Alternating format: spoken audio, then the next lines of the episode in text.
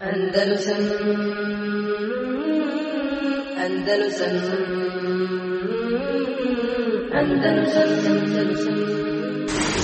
لله نحمده ونستعينه ونستغفره ونعوذ بالله من شرور أنفسنا ومن سيئات أعمالنا من يهده الله فلا مضل له ومن يضلل فلا هادي له وأشهد أن لا إله إلا الله وحده لا شريك له وأشهد أن محمدا عبده ورسوله صلى الله عليه وعلى آله وأصحابه ومن تبعهم بإحسان إلى يوم الدين أعوذ بالله من الشيطان الرجيم يا أيها الذين آمنوا اتقوا الله حق تقاته ولا تموتن إلا وأنتم مسلمون يا أيها الذين آمنوا اتقوا الله وقولوا قولا سديدا يصلح لكم أعمالكم ويغفر لكم ذنوبكم ومن يطع الله ورسوله فقد فاز فوزا عظيما أما بعد فإن خير الحديث كتاب الله وخير الهدي هدي محمد صلى الله عليه وسلم وشر الأمور محدثاته وكل محدثة بدعة وكل بدعة ضلالة. Nastavljamo sa komentarom Bulugul Marama. Došli smo do poglavlja adabi obavljanja nuždi, odnosno do 11. hadisa u tom poglavlju ili u poredoslijedu od početka 96. hadis,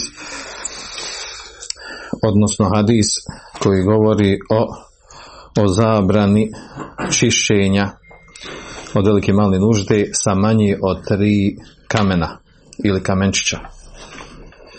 Između ostalog, to je glavna tema ovog hadisa. Pa ćemo krenuti odmah direktno. Anselman radijallahu anhu kale lekad nehana Rasulullahi sallallahu alaihi wa sallam en nestaqbila al-qibla bi gaitin au baulin. Od Selmana radijallahu anhu se prenosi da je rekao, zabranio nam je Allahov poslanik sallallahu alaihi wa sallam da se okrećemo prema kibli pri obavljanju velike ili mali nužde. Au en nestenđije bil jemin. Ili da se čistimo desnom rukom. Au en nestenđije bi eqalli min thalatati ahjar. Ili da se čistimo sa manje od 3 kamenčića. Au en nestenđije bi ređi'in au azmin. Ili da se čistimo sa balegom ili izmetom, vidjet ćemo značenju, ili sa kostima. Ravahu Muslim, bilježi ga Muslim u svome sahihu. To što ga bilježi Muslim u svome sahihu, to znači ukazuje da je hadis vjerodostojan i da neće biti govora o lancu prenosilaca i tome slično. Nije bilo govora oko slabosti ovog hadisa. Ovdje imamo novog raviju, a to je Selman radijallahu anhu, Ebu Abdullah Selman Farisi, poznat kao Selman Farisi ili Selmanul Hayr. Mevla Rasulullah sallallahu alaihi wa sallam, on je oslobođeni rob Allahov poslanika sallallahu alaihi wa sallam, znači kojeg je oslobodio Allahov poslanik sallallahu alaihi wa sallam, porijeklom je bio Perzijanac. Poznata je njegova priča koju bilježi, između ostali bilježi Ahmed u svome Musnedu, priča o njegovom traženju istine sa kojom je, zbog što je bilo razlog povod dolaska do Allahov poslanika sallallahu alejhi ve sellem i primanja islama. Odnosno u tom traženju istine, odnosno ispravne vjere, on je prvo primio kršćanstvo, nastojao da čita knjige, da istražuje i na tom putu je pao u ruke Arapa, odnosno zarobili su ga. Pa su ga od Arapa kupili Židovi. Njegova, znači, životna priča, biografija primanja islama, znači bilježi Ahmed čitavu u svome Musnedu. Također Ibn Sa'd bilježi u svojim tabakatima. Uglavnom, u više rivajeta je došlo i potvrđeno je da je Allahov poslanik sallallahu alejhi ve sellem kupio Selmana, bio je rob, znači kupio ga iz robstva Selmana Farisija i oslobodio ga iz robstva. Primio islam kada je došao u Medinu i prvoj bitki koju je prisustvovao, čiji je bio učesnik, je bila bitka na Handeku. U stvari Selman Farisi je bio onaj koji je ukazao poslanik sallallahu alejhi ve sellem i ashabima na kopanje onog handeka, onog rova, kanala koji je sprečavao da mušici mogu ući u užu zonu grada Medine, u stvari što je bio razlog da ne osvoje Medinu. Znači on je taj koji je ukazao na to, jer je to prenio iz iskustva, prenio od Perzijanaca. Nakon toga, nakon te bitke, nije izostao ni jednu bitku sa Allahom i poslanikom sallallahu alejhi ve sellem. Bio je poznat po hajru, u tome da je, znači, volio da radi i čini dobra djela. Bio je alim, učenjak i zahid prema dunjaluku. Poznata je priča za njega, prenosi se, a to je da je dugo godina živio, da je imao dug životni vijek i čak jako neobično dug. A u stvari ispravno je, kao što je to pojasnio Imam Vehebi, da to nije potvrđeno, da je to lažno, i ukazao na ispravnost tih predaja, da je imao dug život. Nastojao u svome životu da živi od onog što zaradi svojim rukama, a ono što bi dobio iz Bejtul Mala davao to kao sadaku, drugima udjeljivao. Također za njega je vezan onaj poznati hadis u kojem su se Ensarije i Muhađiri takmičili, natjecali u tome čiji je Selman, jel od ovih ili od ovih, odnosno kao što se prenosi od Abdullaha Muzenija, od njegovog oca, od njegovog djeda, nakon što je Selman Farisi ukazao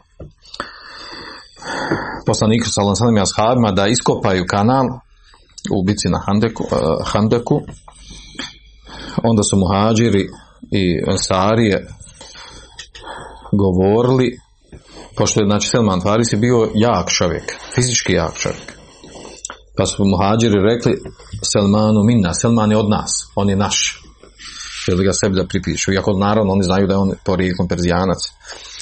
Pa su Ensarije suprotno ustvrdili, oni kažu od nas je Selman minna, a onda je, kaže, Allahov poslanik sallallahu alejhi ve sellem rekao Selmanu minna ahlul bejt, Selman je od nas, od ahlul bejta. Htio da i sa ovim se dokazuje kao da je poslanik sallallahu alejhi ve sellem ustvrdio za Selmana da je on da pripada Ahlul Bejtu. U stvari ova predaja je jako slaba.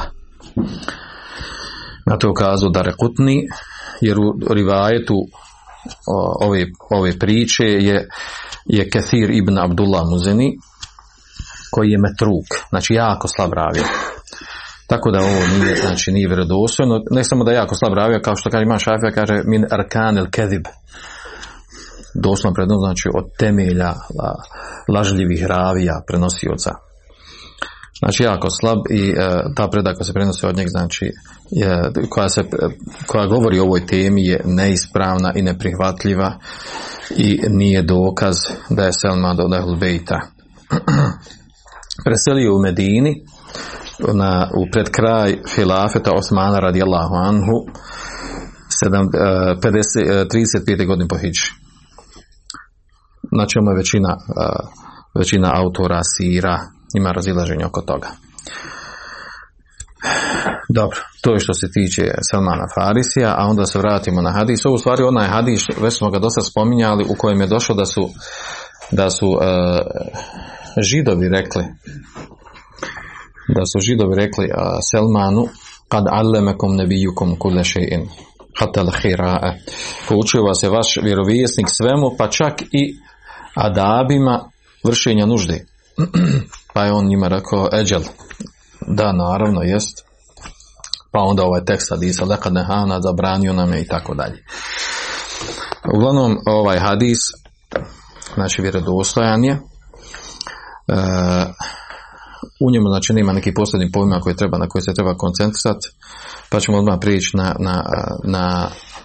na tome o čemu, u stvari, šta se dokazuje sa ovim hadisom. Sa ovim hadisom se dokazuje zabrana okretanja prema kibli prilikom vršenja male i velike nužde.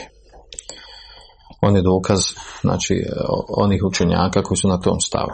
A spomenut ćemo razilaženje učenjaka po tom pitanju, doći nam to pitanje poslije malo. Također ovaj hadis ukazuje da nije dozvoljeno da se čistimo sa velike male nužde sa desnom rukom. O tome smo već govorili u prethodnom predavanju. Stavove učenjaka oko toga i razilaženje da li je to mekruh ili haram. Naravno, razlika je u tom, ako kažemo da je haram, da osoba ima grijeh ako to radi. Ako kažemo mekruh, znači radi ono što bi trebao ostaviti, ali nema grijeha. Također ovaj hadis govori o tome, ukazuje i dokaz je da nije dozvoljeno čišćenje sa manje od 3 kamena prilikom čišćenja od velike, nakon završetka velike male nužde. 3 kamenčića. Iz kog razloga? Zato što u stvari ako se osoba čisti sa manje od 3 kamenčića, ne može da, u većini slučajeva, ne može da očisti nečistoću. Osim izuzetak, neki učenjaci pravi, i oko toga imaju 2 stava, neki učenjaci kažu dozvoljeno da se čisti sa manje od 3 kamenčića, ako će nakon toga da se operi sa vodom. Onda je dozvoljeno da se skrati na 2 ili 1 kamenčić. Dok druga skupina učenjaka kažu, bez obzira ako se čisti i sa vodom, obaveza je da slijedi, da primjeni u zabranu koja je došla u hadisu. Tako da ima potopijan 2 stava.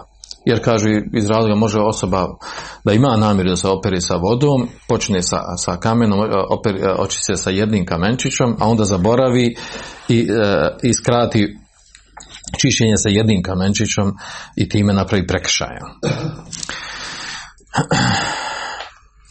Naravno da postavlja se pitanje, ako bi osoba se očistila sa nakon velike ili male nužde sa jednim kamenčićem i napravi prekršaj ovdje koji je došla u hadisu, da li je time izvršila potpuno čišćenje ili se smatra da je nečista i ne smije klanjati? Ali to možemo poslije, kada nakon dersa nek nam pokuša neko odgovoriti. Znači, napravi prekršaj očisti sa jednim kamenčićem ili sa 2, a vidjet ćemo da ima mišljenje za 2, pa spomenut ćemo to razilaženje. Da li je time, znači, da li je time zabranjeno da klanja namaz, odnosno ako klanja namaz ili abdesti, da su neispravni abdest i namaz. Dobro. Najpopuniji učenjaci, također vezano za ovu meselu, za čišćenje sa koliko kamenčića da se čisti. Poslije ćemo govoru šta je slično kamenčićima, odnosno danas sa čvrstim predmetima kojima se čisti i tako dalje. Spomenut ćemo to poslu meselu, inšala. Vezano za za broj kamenčića, skupina učenjaka je na stavu da je najpotpunije da se čišćenje vrši u neparnom broju. Da je u neparnom broju.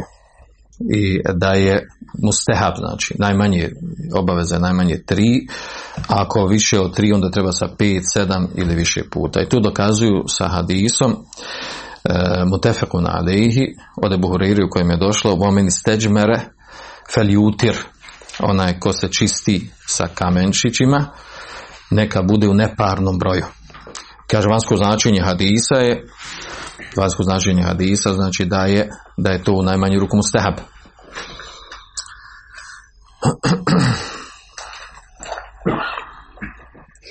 Dobro. Ali imamo i drugi hadis iz kojeg se ne razumije naredba, s tim da ako tog hadisa ima razilaženje da li je vjerodostojan ili nije vjerodostojan, jer ovaj hadis ovaj mutefekun alejhi men istedžmere feljutir, ko se čisti, znači, sa kamenčićima feljuter, neka bude u neparnom broju, ukazuje da je to važib, naredba. A onda imamo drugi hadis u rivajetu drugom koji bilježe Budaudi, Ibn Mađe i Ahmed, u kojem je došlo men istedžmere feljutir femen fe'ale faqad ahsan. Kaže, onaj ko se čisti kamenčićima neka bude u neparnom broju, kaže, ko tako uradi to je bolje. Omen la fela haraj, a onaj ko ne uradi u neparnom broju, ko učini čišćenje u neparnom broju, nema smetnje. S tim da oko ovog hadisa, oko dodatka ovog hadisa na osnovni koji Buhari i Muslimu, ovaj dodatak ima razilaženje oko njegove vjerodostojnosti, tako da Ibn Hajar na jednom mjestu ocjenjuje u knjizi Telhis, ocjenjuje ovaj hadis slabijim, a na drugom mjestu prihvatljivim. Također Imam Nebevi ga ocijenio prihvatljivim. Dobro, u svakom slučaju bliže Allah za najbolje da je to, da je više od 3 puta da je mustehab, a ne da je vađib. Dobro, sljedeća mesela vezan za ovaj hadis, a to je razilaženje učenjaka da li prilikom čišćenja sa kamenčićima da li je znači obaveza samo osoba kad se čisti sa čvrstim predmetom mimo vode da to bude samo sa kamenčićima, da mimo kamenčića nije dozvoljeno sa ničim drugim. Po tom pitanju ima 2 stava učenjaka. Prvi stav učenjaka je ono na čemu džumhur učenjaka većina, znači da nije važib da čišćenje poslije velike male nužde bude, ako je sa čvrstim predmetima, nije važib da bude samo isključivo sa kamenčićima, nego je dozvoljeno sa bilo čime drugim što može da zamijeni kamenčiće. Poput čega? Poput platna, poput drveta, poput lista. Drveta, znači, misli se poput daske, poput liša i tome slično. Ili danas što je rašireno, a to je papir. Papir koji se koristi u WC-u, a u stvari on jest u osnovi od drveta.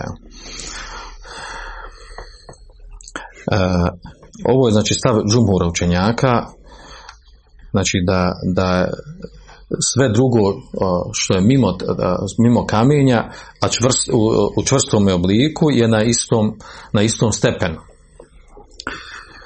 Drugi stav učenjaka je oni koji kažu da nije ispravno, nije dozvoljeno osim sa kamenčićima.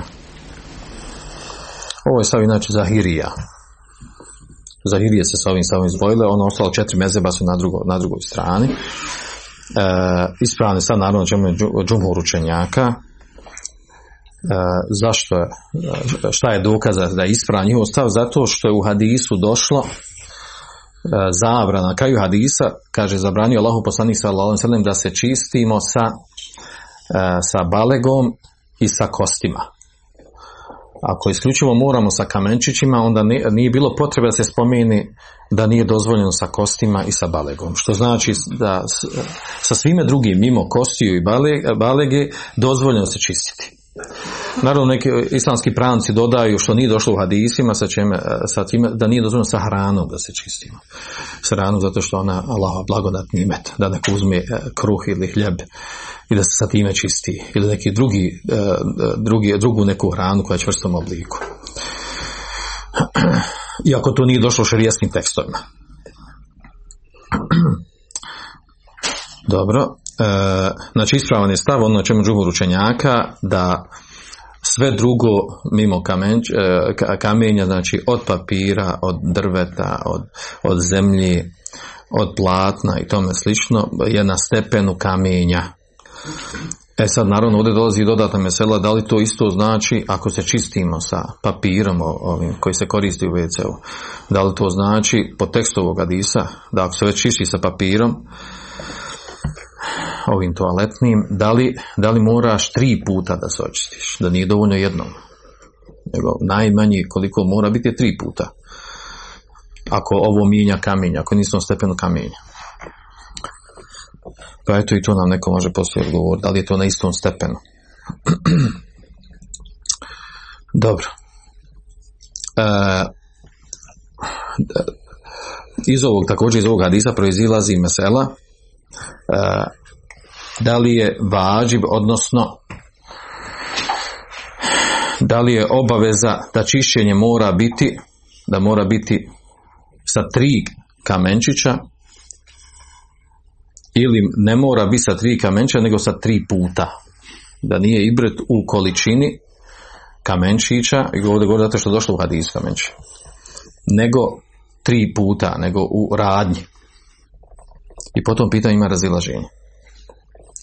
Znači, da li se sa hadisom ciljalo tri, najmanje da budu tri brisanja, čišćenja, ili tri, ili mora biti isključivo tri kamenja. I po tom pitanju imamo dva stava učenjaka.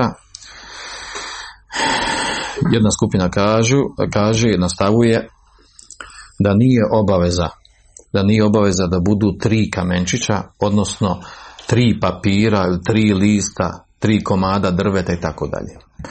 Nego je dovoljno da bude jedan list, jedan kamen ili sve jedno, ali tri puta da se opereš. Znači sa jednim kamenom koji može biti veći, sa tri mjesta različita, sa tim kamenom se očistiš.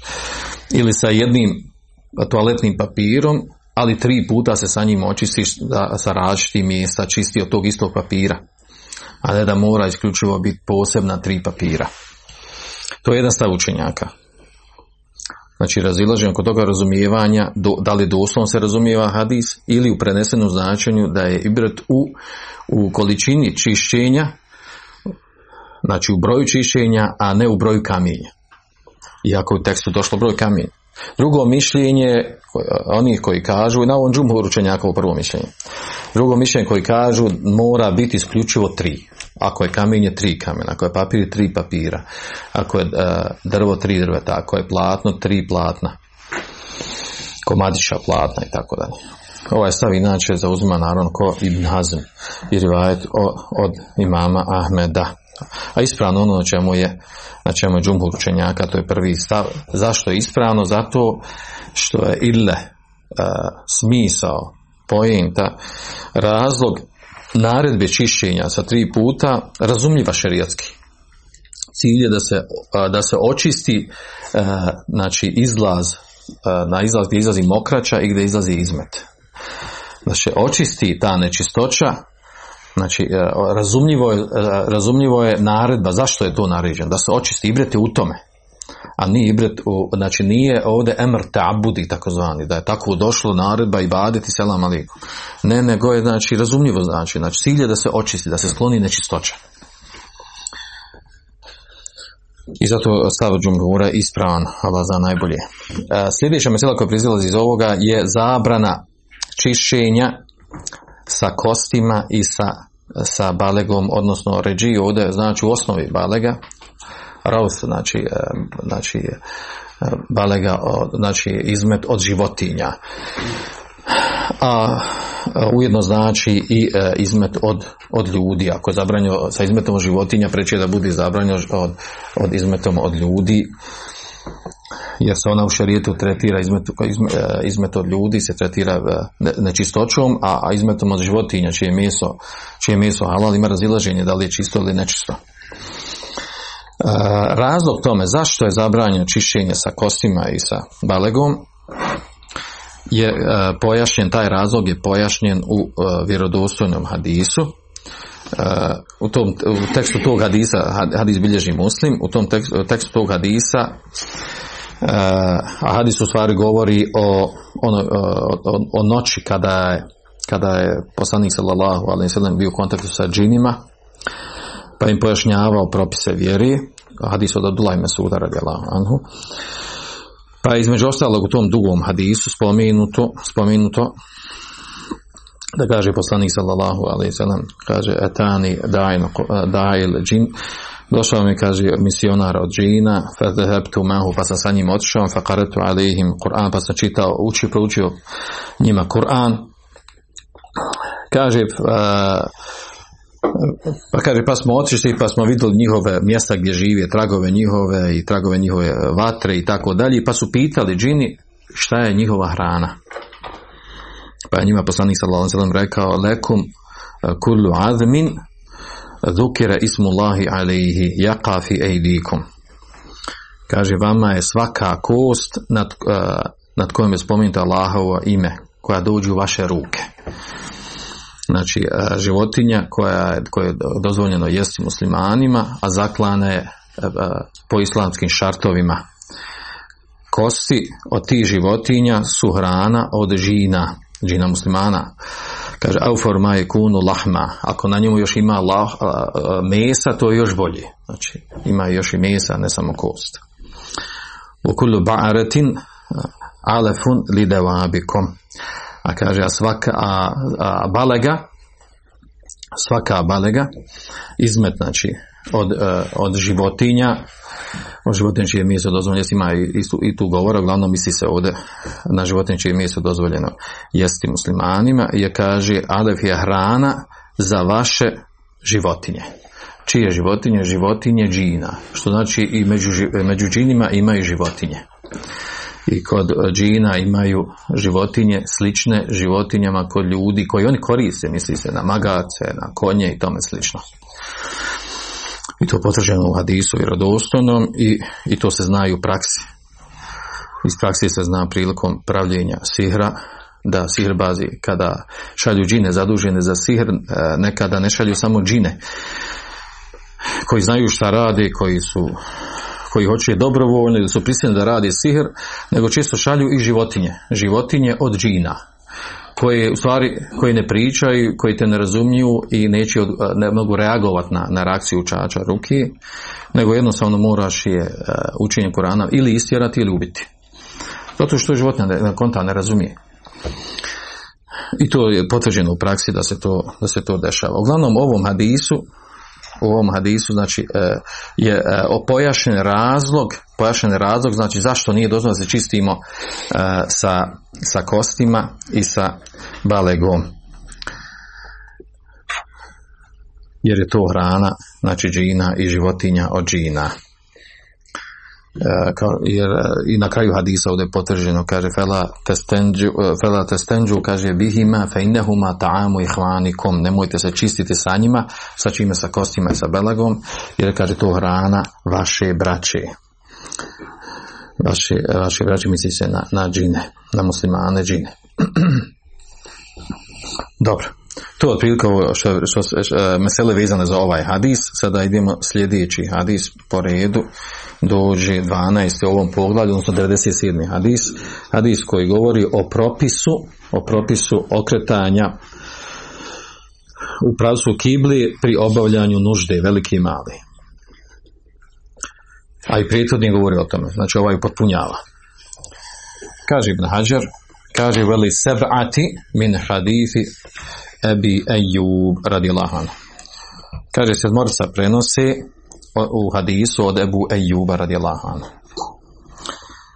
Sedmorica ovdje na koga se misli? Na Kutubu Site. I koja je sedma knjiga? A? Kutubu Site, koja još? Ibn Hajar je to pojasnio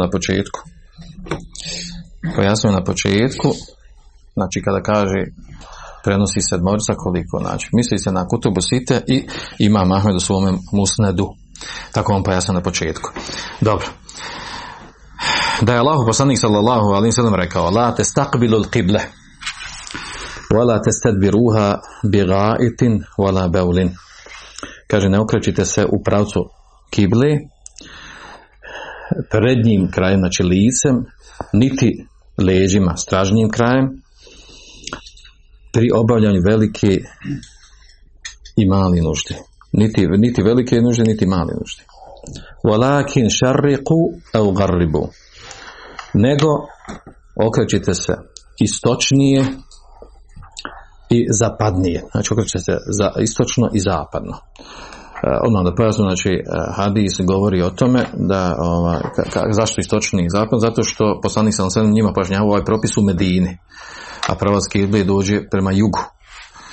I zato im rekao, znači istočno i zapadno, u odnosu, znači gledajući iz pravca Medinije prema Mekke. Dovoljno da ovaj hadis prenosi, da ga bilježi Buhara i Muslim u svome sahihu, znači da je mutefekun alejhi.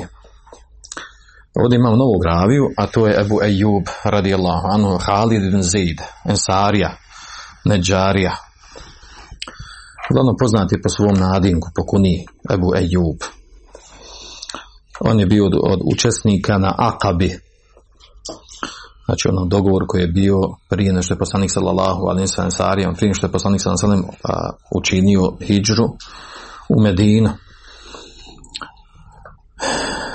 Allahov poslanik sallallahu alejhi ve sellem kada je došao u Medinu, kada je učinio hidžru, otišao kod Ebu Ejuba sve dok nije izgrađen mešćid u Medini i kuće Allahu od žena poslanika sallallahu alejhi ve sellem oko mešćida. Poslanik sam samo izvršio pobratimljenje između njega i Mus'aba ibn Umeira. Prisustvovao je svim bitkama, od bitke na Bedru do svih ostalih bitaka. Znači nije izostao ni jednu bitku.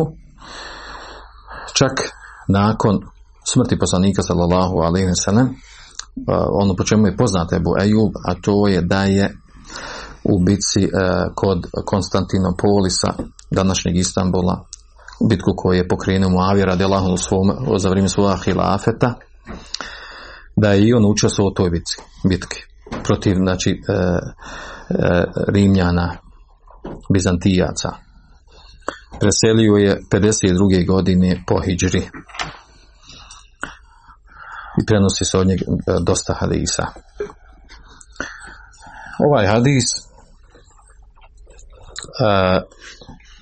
u rivajetu kod Buharije ima još jedan dodatak, isti je tekst ovaj ovdje, s tim da počinje drugim riječima, malo Ibn Hađer ovdje, kako kažu učenjaci, tasarrafe, znači na svoj način je prepričao ovaj hadis, a u stvari hadis ima drugačiji tekst, a to je da je poslanik sam rekao i da eteitumul gaita, kada dođete na mjesto gdje se vrši nužda, fela te stakvilu qidla bi gaitu, kaže nemojte okretati se licem pri obavljanju velike i male nužde, niti straženjem krajem. A onda u nastavku ima kod Buharije kale Ebu Ejub, da je Ebu Ejub rekao kadimna šam, kaže pa smo mi poslije toga otišli u Šam, odnosno kada je za vrijeme Omera radijallahu anhu, kada je oslobođen Šam,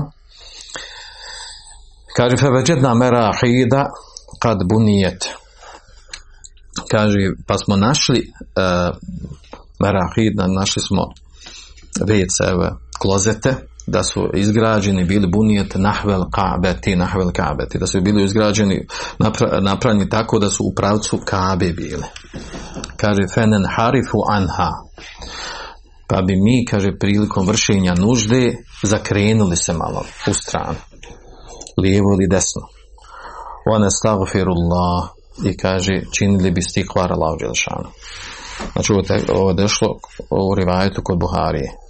Naravno, odmah da pojasnimo ovdje, da su donosili stikvar, ne misli se da su u WC-u izgovarali stakvirla, nego da su ili govorili u sebe ako su bili u WC-u, ili nakon završetka nužde kad izađu iz klozeta, da bi to izgovorili. I to prepisuju da bi to radili, znači, on govori u množini, da su tako radili, znači, muslimani, ashabi koji sa njim bili tabini, koji su uzeli od njih vjeru, učili vjeru.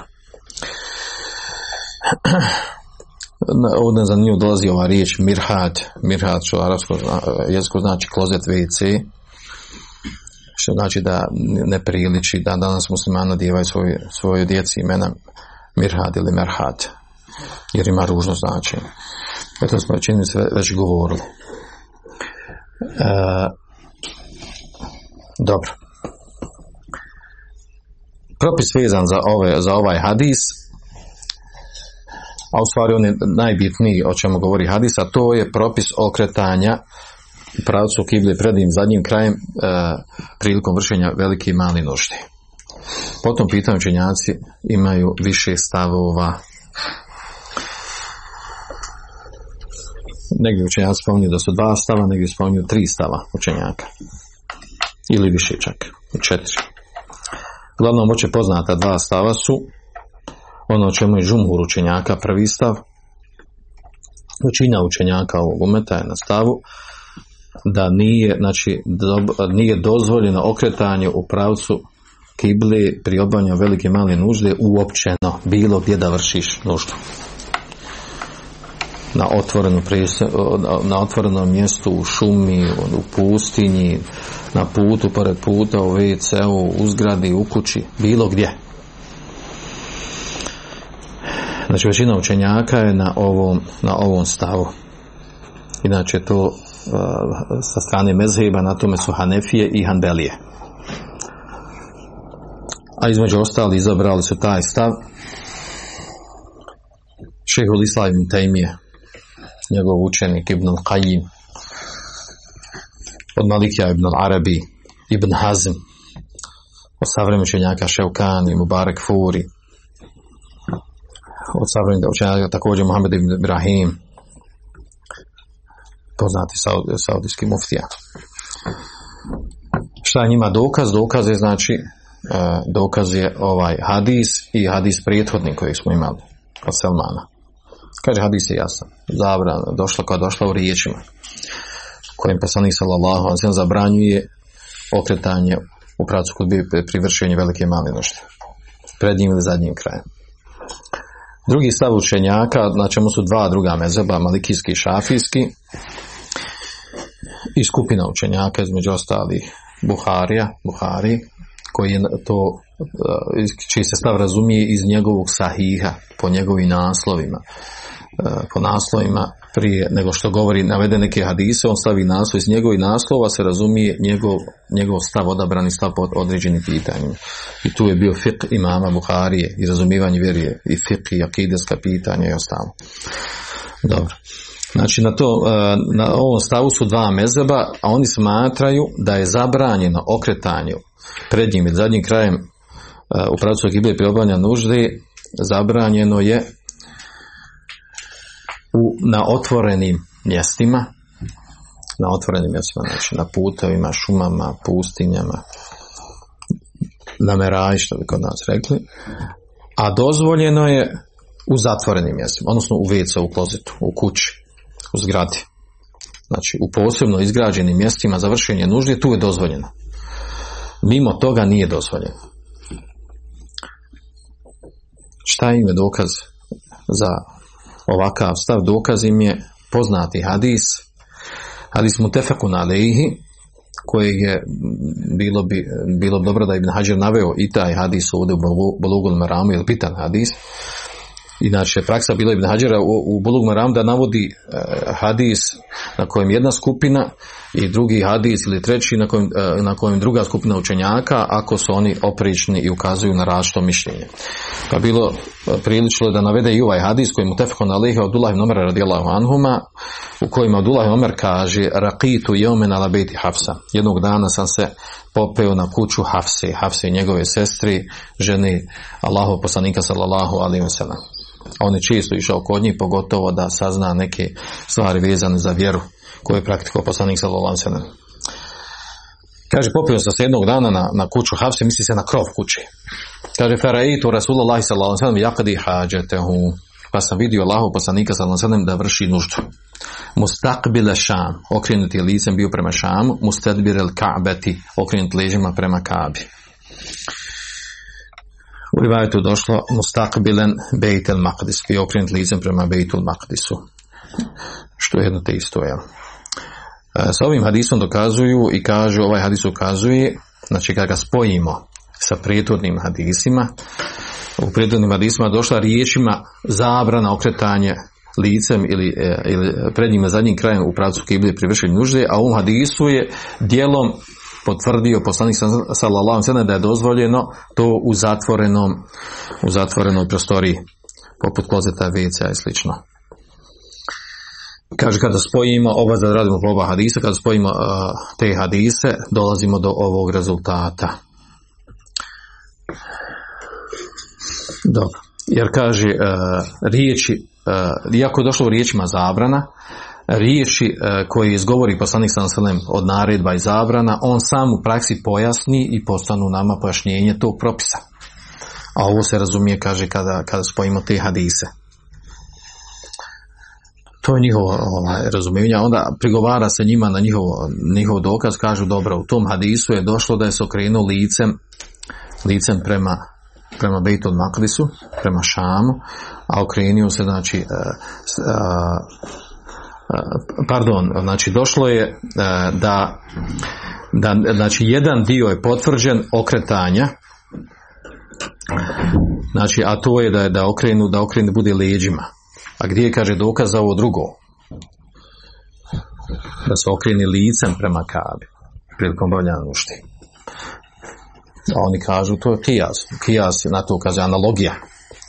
A u stvari ispravno da i ne treba kijas za ovo, jer imamo jedan drugi rivajet, drugi hadis koji bilježi Budaudi, Tirmizi, Ibn Mađe i Ahmed. U tom hadisu je došlo od Džabera radijallahu anhu. Kaže, kan Rasulullah sallallahu alejhi ve sellem kad nehana an nastadbir al-qiblata aw nastaqbilaha bi furujina. Kaže da harqna al-ma. Kaže da zabranio Allahu poslanik sallallahu alejhi ve sellem, kaže da se okrećemo stražnjim dijelom prema kibli i prednjim dijelom sa našim polnim organima, bi furujina. I da harqna al-ma. A onda u nastavku kaže znači Džabra djelom kaže thumma ra'aytuhu qabla mautihi bi'am, zatim sam vidio Allahov poslanika sallallahu alejhi ve sellem prije njegove smrti na godinu dana jebulu mustaqbil al-qibla, da je mokrio okrenut u pravcu kible. Sa ovim hadisom znači potvrđuje i to da je vršio nuždu okrenutu u pravcu kible, a ono prijetodnom hadisu Abdullah Omera znači da okrenut bio leđima, stražnjim dijelom u pravcu kible prilikom vršenja nužde kad ga vidio Abdullah Omer. Ovaj hadis ima u svom rivajetu Muhammed ibn Ishaka, a oko njegovih hadisa ima spora. Uglavnom ima Buhari ovaj hadis cijenio vjerodostojnim kao što kaže Tirmizi u Ilelu.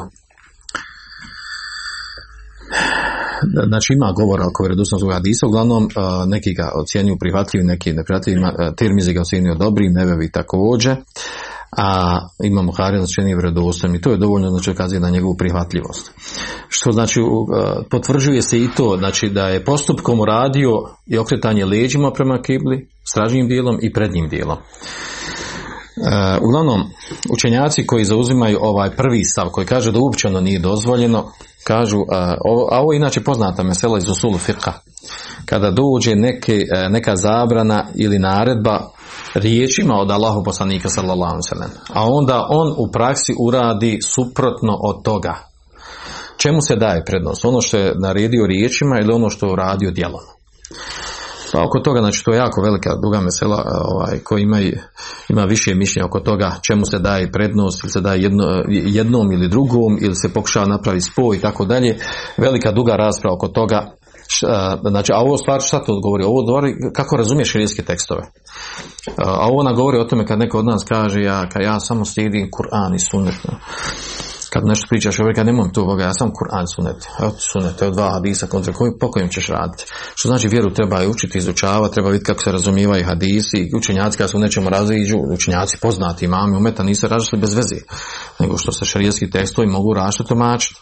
I to mi trebamo razumjeti i imati osjećaj za to. Znači imati fleksibilnost i razumijevanje pitanja mesela u kojima ima razilaženje, u kojima nema jasni šerijski tekst, bez obzira što je neko rekao neki stav, a dokaze protiv njega nema dokaza za to, taj se stav odbacuje. A ovo gdje ima, znači gdje ima mogućnosti širinije da se razumije drugačije i tako učenjaci protumačili, to treba učiti, to treba znati. A naravno po ovim pitanjima istina je jedna. Jedan od ovih stavova je hak istina, ne može sve biti, ne može i halal i haram biti jedno i drugo istina. Dobro. Ovdje je zanimljivo znači da skupina učenjaka pokušavaju da oni koji su na stavu da uopće zabranje okretanje u pravcu kibli prednjim i zadnjim krajem prilikom obavljanja velike i male nužde, koji naginju tom stavu da je zabranjeno uopćeno, pokušavaju da ove hadise u kojima je došlo potvrđeno da je poslanik sallallahu alejhi ve sellem to radi u praksi, da kažu, ja sam jedan tumačenja to da je to specifično za njih. Da je to za njeg, znači, a ono, ibrati ono što je rekao riječima, ono što je radio, to može se reći da je to specifično za njeg. Ili da kažu, da je moguće da je to radio prije nego što je došla zabrana riječima. Da je to prije toga uradio, pa došla zabrana riječima. I slične neki izgovori, Ibn Qayyim o tome govorio, spomenuo tih mogućnosti razumijevanja tog njegovog postupka koji prenosi Džabir i Abdullah Nomer, u nekih 6 mogućih razumijevanja i odgovora. Uglavnom svi ti prigovori tim hadisma su, kao što kažu mnogi učenjaci, jako slabi. znači muđarad ihtimal, znači sama mogućnost da se može ovako razumjeti, znači nije to da argument i dokaz. Jer ako kaže, ako pristupi šerijskim argumentima sa te strane, da je moguće ovo, moguće ono, znači većinu šerijskih tekstova bi mogli napraviti filozofiju od njih i odbaciti, ne rad po njima. Tako da se tvrdi da je to specifično za Allahov poslanika, znači mora imati dokaz da je specifično za njega. Jer za sve što je došlo da je specifično za njega, nije za ostali umet, znači došlo u hadisu, pojašnjeno da je to specifično za njega. A osnova je da ono što on radi, da ga mi slijedimo u tome. I on nam je pojasnio propise vjeri. Uglavnom, bez obzira na ovo stavu učenjaka, recimo treći stav učenjaka je oni koji kažu da kad se spoje ova dva hadisa, da tu stvar kazuje da je mekruh. Jedan hadis došla zabrana, u drugom zabrana riječima, poslanik sam u drugom hadisma došlo da je uradio u praksi, to dvoje kad se spoji, to kazuje, kaže da je mekruh. Da je mekruh, znači okret sa pracu kibli prednjim zadnjim krajem, kad se spoji ta dva hadisa. To je treće mišljenje.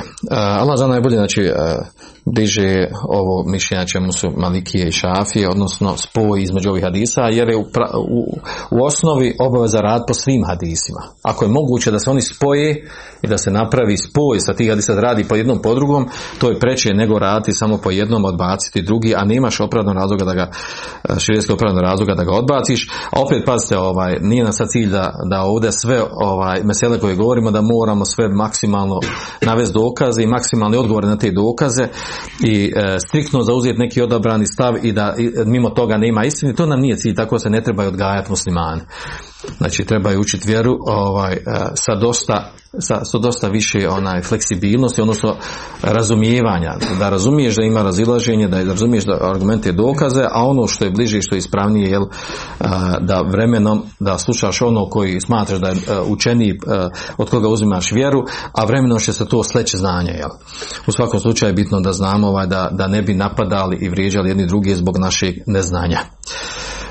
Ovdje neki učenjaci spominju da ovaj hadis ukazuje na dozvolu okretanja prilikom obavljanja nuždi prema suncu i prema mjesecu, prilikom obavljanja velike i male nužde. Kako je to dokaz? Pa dokaze kaže da je poslanik sallallahu alejhi ve sellem zabranio okretanje prema kibli, a onda rekao okreti se istočno i zapadno, što znači da ukazuje da nema smetnje. Da nema smetnje, znači, a to se može desiti da osoba obavlja nuždu kad u vrijeme izlaska, zalaska sunca i tako dalje, da bude sunce ili mjesec prisutni i da se okreniš prema njima. Znači nema smetnje u tome da se okreće prema njima. A razlog zabrane okretanja prema Kabi, zašto ovo spominju, znači ću otići sad ovo za mjesec sunce, zato što je došlo nekim fikskim knjigama. Nekim knjigama je došlo, fikskim knjigama, kerahijet, da je pokuđeno prilikom vršenja nužde da se okrenemo prema suncu ili mjesecu, zato što je, kaže, od njih dolazi Allahov nur. A i to nije tačno, jel? Dolazi Allahov nur od njih, pa ne treba se okretati prema njima i tako dalje. Također ovaj hadis iz hadisa se razumije zašto se ne treba okretati prema Kabi, zato što je Kaba mjesto prema kojem se okrećemo prilikom obavljanja namaza, pa ne priliči, odnosno vid poštovanja i veličanja Kabe je u tome da kada radiš nešto što je mizirno, što je fiziološka potreba, kad je obavljaš, da je ne možeš staviti na isti stepen u radnji, postupku u radnji nečeg drugog u čemu u stvari veličaš Allaha Đelešanu. Da je to u stvari zabrana okretanja prednjim zadnjim krajem prilikom obavljanja nužde, da u stvari prema Kabi ukazuje znači Allahove svetosti kao što je Kaba, da je treba veličati i cijeniti, i to ukazuje na njen značaj. Ono u čemu naredio da se okrećemo u namazu, zabranjeno nam da okrećemo prilikom obavljanja nužde. Ja sam negdje spominjao, sjeća se vi ovi što znaju u zatvorima, da zatvorenici koriste one u zatvoru obično budu mjesto gdje vrše nuždu zatvorenici, bude posebno mjesto u čošku gdje vrše nuždu. I to zovu kojim imenom? Kibla, tako. Što zovu to kibla? Ima li to veze sa kiblom kod muslimana? I otkud im to da zovu kibla? je to vid ismijavanja s muslimanima i ponižavanja muslimana, jer to nema veze. Dobro, dok nam neko to pokuša utvrditi.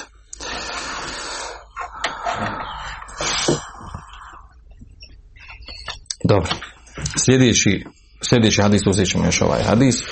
Hadis sljedeći 13. ili 98. po redu od početka, koji govori o obavezi skrivanja pri obavljanju nužde. Da se osoba sakrije, skloni od ljudi. Kaže, an Aishata radijallahu anha ena nebija sallallahu alaihi sallam qal. Od Aiši radijallahu se prenosi da Allahu poslanik, da je vrijesnik sallallahu sallam rekao, men etal ga'ita fel jestetir. Kaže, ko ode u klozetu u WC, fel jestetir, neka se sakrije. Znači, ko ode na mjesto gdje se vrši nužda, neka se sakrije, skloni od ljudi, da ih ne vide ljudi.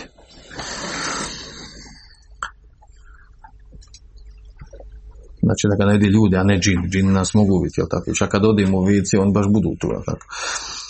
Šeitane. Ravahu Ebu Daud. Bilježi ga Ebu Daud. Ovaj hadis, u stvari, Ibn Hadža ga izvadio dio samo hadisa. Hadis, inače, cjelovit hadis je duži tekstom. Dosta je duži tekstom koji navodi Daud u svome sunenu. Pod naslovom babu el istitaru fil hala, skrivanje, odnosno otklanjanje od očiju ljudi u hali, odnosno u klozetu prilikom obavljanja nužde. Uglavnom, ovaj hadis, problem je ovdje što je Ibn Hajar napravio grešku. Ibn Hajar kaže ovdje an Aishata radijallahu anha, kaže od Aiše radijallahu anha, a ispravno u stvari napravio vehm, znači grešku, pogriješio je, jer ovaj hadis u stvari ne prenosi ga Aiše radijallahu anha, nego Ebu Hureyre. Hadis, ovaj isti hadis u Ebu Davudu, u njegovoj zbirci, ne prenosi ga Aiše, nego od Ebu Hureyre. Što znači da je tu napravio Ibn Hajar grešku, a to ukazuje znači da i pored toga što je toliko velika alim, što je učenjak i što je hafiz u hadisu i tako dalje, može napraviti grešku. Učenjak može napraviti grešku, a na tu grešku ukazuju drugi učenjaci i pojasni, i znači to ukazuje u stvari da ovo što je pripisao taj hadis nije ispravno, jel? I treba, iako su u knjigama stalno i dan danas se štampaju knjige ovako kako on napisao, jel? A prilikom komentara se pojasni da je tu napravio grešku, da je ispravno da hadis prenosi se od Ebu Hureyre radijallahu anhu. Uglavnom, ovaj hadis je daif, slab, jer je u rivajetu od Husajna Habrana, kaže ima Vehebi da je, kaže la jurafu, nije poznat u vrijeme tabina takav čovjek. Znači, kao ravija nije poznat. Znači, ne zna se njegova pouzdanost. Ili, kao što Ibn Hajar u Takribu kaže da je međhul, nepoznata osoba. Nepoznat kao ravija. Što ukazuje na njegovu slabost, znači na slabost hadisa. A zanimljivo da Ibn Hajar nije spomenuo da je hadis. Ibn Hajar na ovom mjestu nije spomenuo da je hadis slab. Zašto nije rekao da je hadis slab? Jer inače praksa mu je kada spomeni hadis slab, koji ima slabosti, kaže fihi daf, u hadisu ima slabosti. A ovdje nije spomenuo da je slab. Zašto nije spomenuo? Zato što je Ibn Hajar u Fethul Bariju, komentaru Buharinog sahiha, rekao za ovaj hadis da je hasen. Da je hasen, da je dobar, da je prihvatljiv. A između ostali, vjerodostojnim ga prihvatio Ibn Muleqin, Ibn Hibani, Hakim. A hadis ima slabosti. Ispravno je, znači, da je hadis slab, da nije vjerodostojan. Ali eto, ima učenjaka, imamo hadisa koji ga prihvataju i ocjenjuju da je dobar ili da je vjerodostojan. I u stvari, po ovom hadisu se u praksi i radi.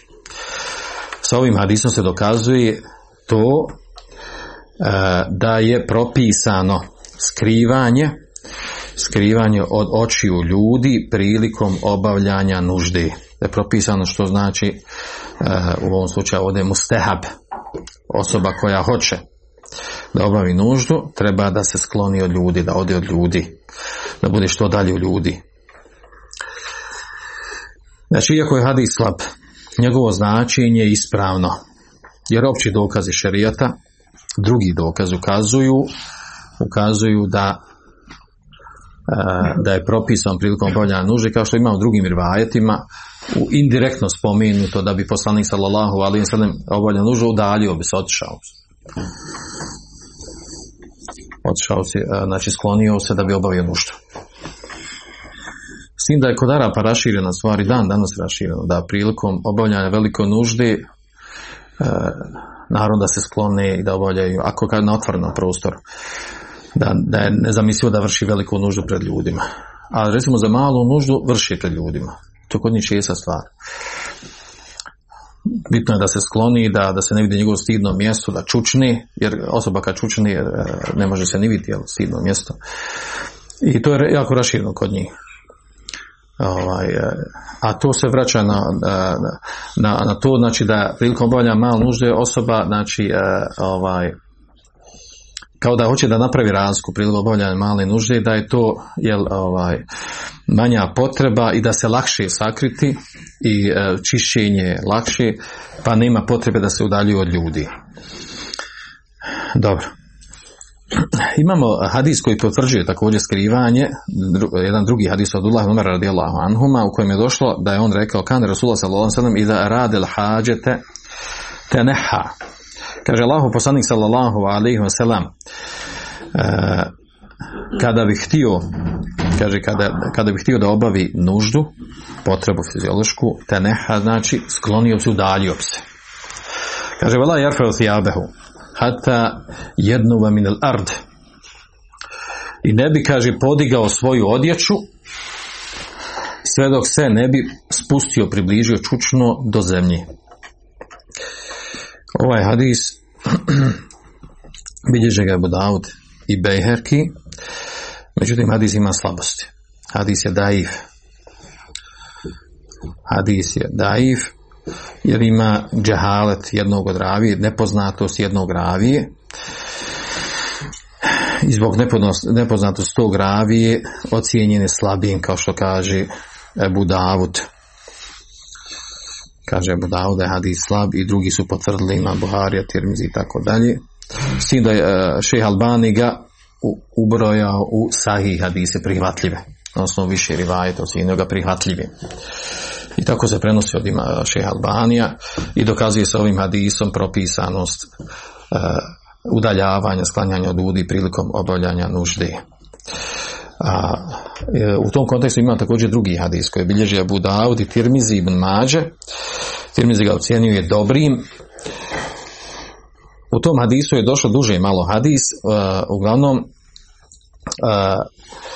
Behzon ibn Hakim kaže, prenosi od svoga oca, od svoga djeda, da je njegov djed rekao: kultu ja Rasulullah, rekao sam ja Allahov poslaniče, kaže, naša stidna mjesta, kaže, kakav je propis njih po pitanju skrivanja, otkrivanja? Pa mu je rekao poslanik sallallahu alejhi ve sellem: ihfad avreteke illa min zauđetik vama meleket jeminuk, skrivaj svoje stidno mjesto osim od svoje supruge i ono što je od svojih robinja, od robinje. Pa kaže dalje, rekao: o Allahov poslaniće, ja Rasulullah, fe idha kanu qaum ba'duhum fi ba'd, kaže, a kako su ljudi, kaže, jedni s drugima, u društvu su, znači jedni putuju zajedno i nalaze se na istom mjestu, da li tad mora? Pa mu kaže poslanik: en la jaraha ehad fela jerijenneha, kaže, ako si mogućnosti da niko ne vidi stidno mjesto tvoje, neka ga ne vidi, znači ne dozvoli da niko vidi stidno mjesto. Kaže, pa sam dalje pitao: i da kane ehaduna halina, kada je neko sam na nekom mjestu, bilo na otvorenom ili u kući, u prostoriji. Pa mu kaže poslanik sallallahu alejhi ve sellem, kaže: "Fallahu ahaqu an yustahya min." Allah je najpreći da se njega stidimo. Ovaj hadis ukazuje da u stvari osoba ne bi trebala da bude naga, gola, nikada je sama. Da treba biti nečim prekrivena, obučena, osim ako ima razloga da to ide, da se okupa ili da se presvuče i tako dalje. Odnosno da ne priliči muslimanu, muslimanki da hodaju goli po kući. Znači da to ne priliči. Ako kažemo da ovaj hadis vjerodostojan, hadis ima određene slabosti, Tirmizi ga ocjenjuje dobrim. I ovo je ispravno, znači da musliman u osnovi treba biti obučen u najmanju ruku da prekrije takozvano stidno mjesto, aure mogallala kod Malikija. Malikije dijeli je stidno mjesto takozvano aure hafife, stidno mjesto koje je na nižem stepenu, imamo stidno mjesto Mogalada koje je na višem stepenu stidnosti. Pa kaže stidno mjesto na nižem stepenu je kaže od koljena do pupka. A na višem stepenu stidnosti, odnosno obavezi skrivanja, je u stvari polni organ i dubura. Dok kod Ibn Hazma je drugačije, tako? Kod Ibn Hazma je stidno mjesto šta samo? Samo polni organ i dubura. Ostalo nije. Ima svoje dokaze, dok ostavljen će džumhur učenjaka, 4 mezeva, odnosno ostala 3 mezeva mimo Malikija koji prave ovu razliku, stidno mjesto od pupka do koljena. Stidno se razlilo oko toga da li ulazi, da li koljena ili pupak ulazi stidno mjesto ili ne ulazi. Dobro. S ovim smo završili ovaj hadis i ostaje nam još nekoliko hadisa da završimo ovo poglavlje inšala, odnosno prvi knjigu na koju radimo tom komentara ovog. Molim Allah Žešana da poveća fiku vjeri, da se učini bogobojaznijim i da ovo bude dokaz za nas, a ne protiv nas. Subhanak Allahume ve bihamdike, ashhadu an la ilaha illa ente, astaghfiruke ve atubu ilaik.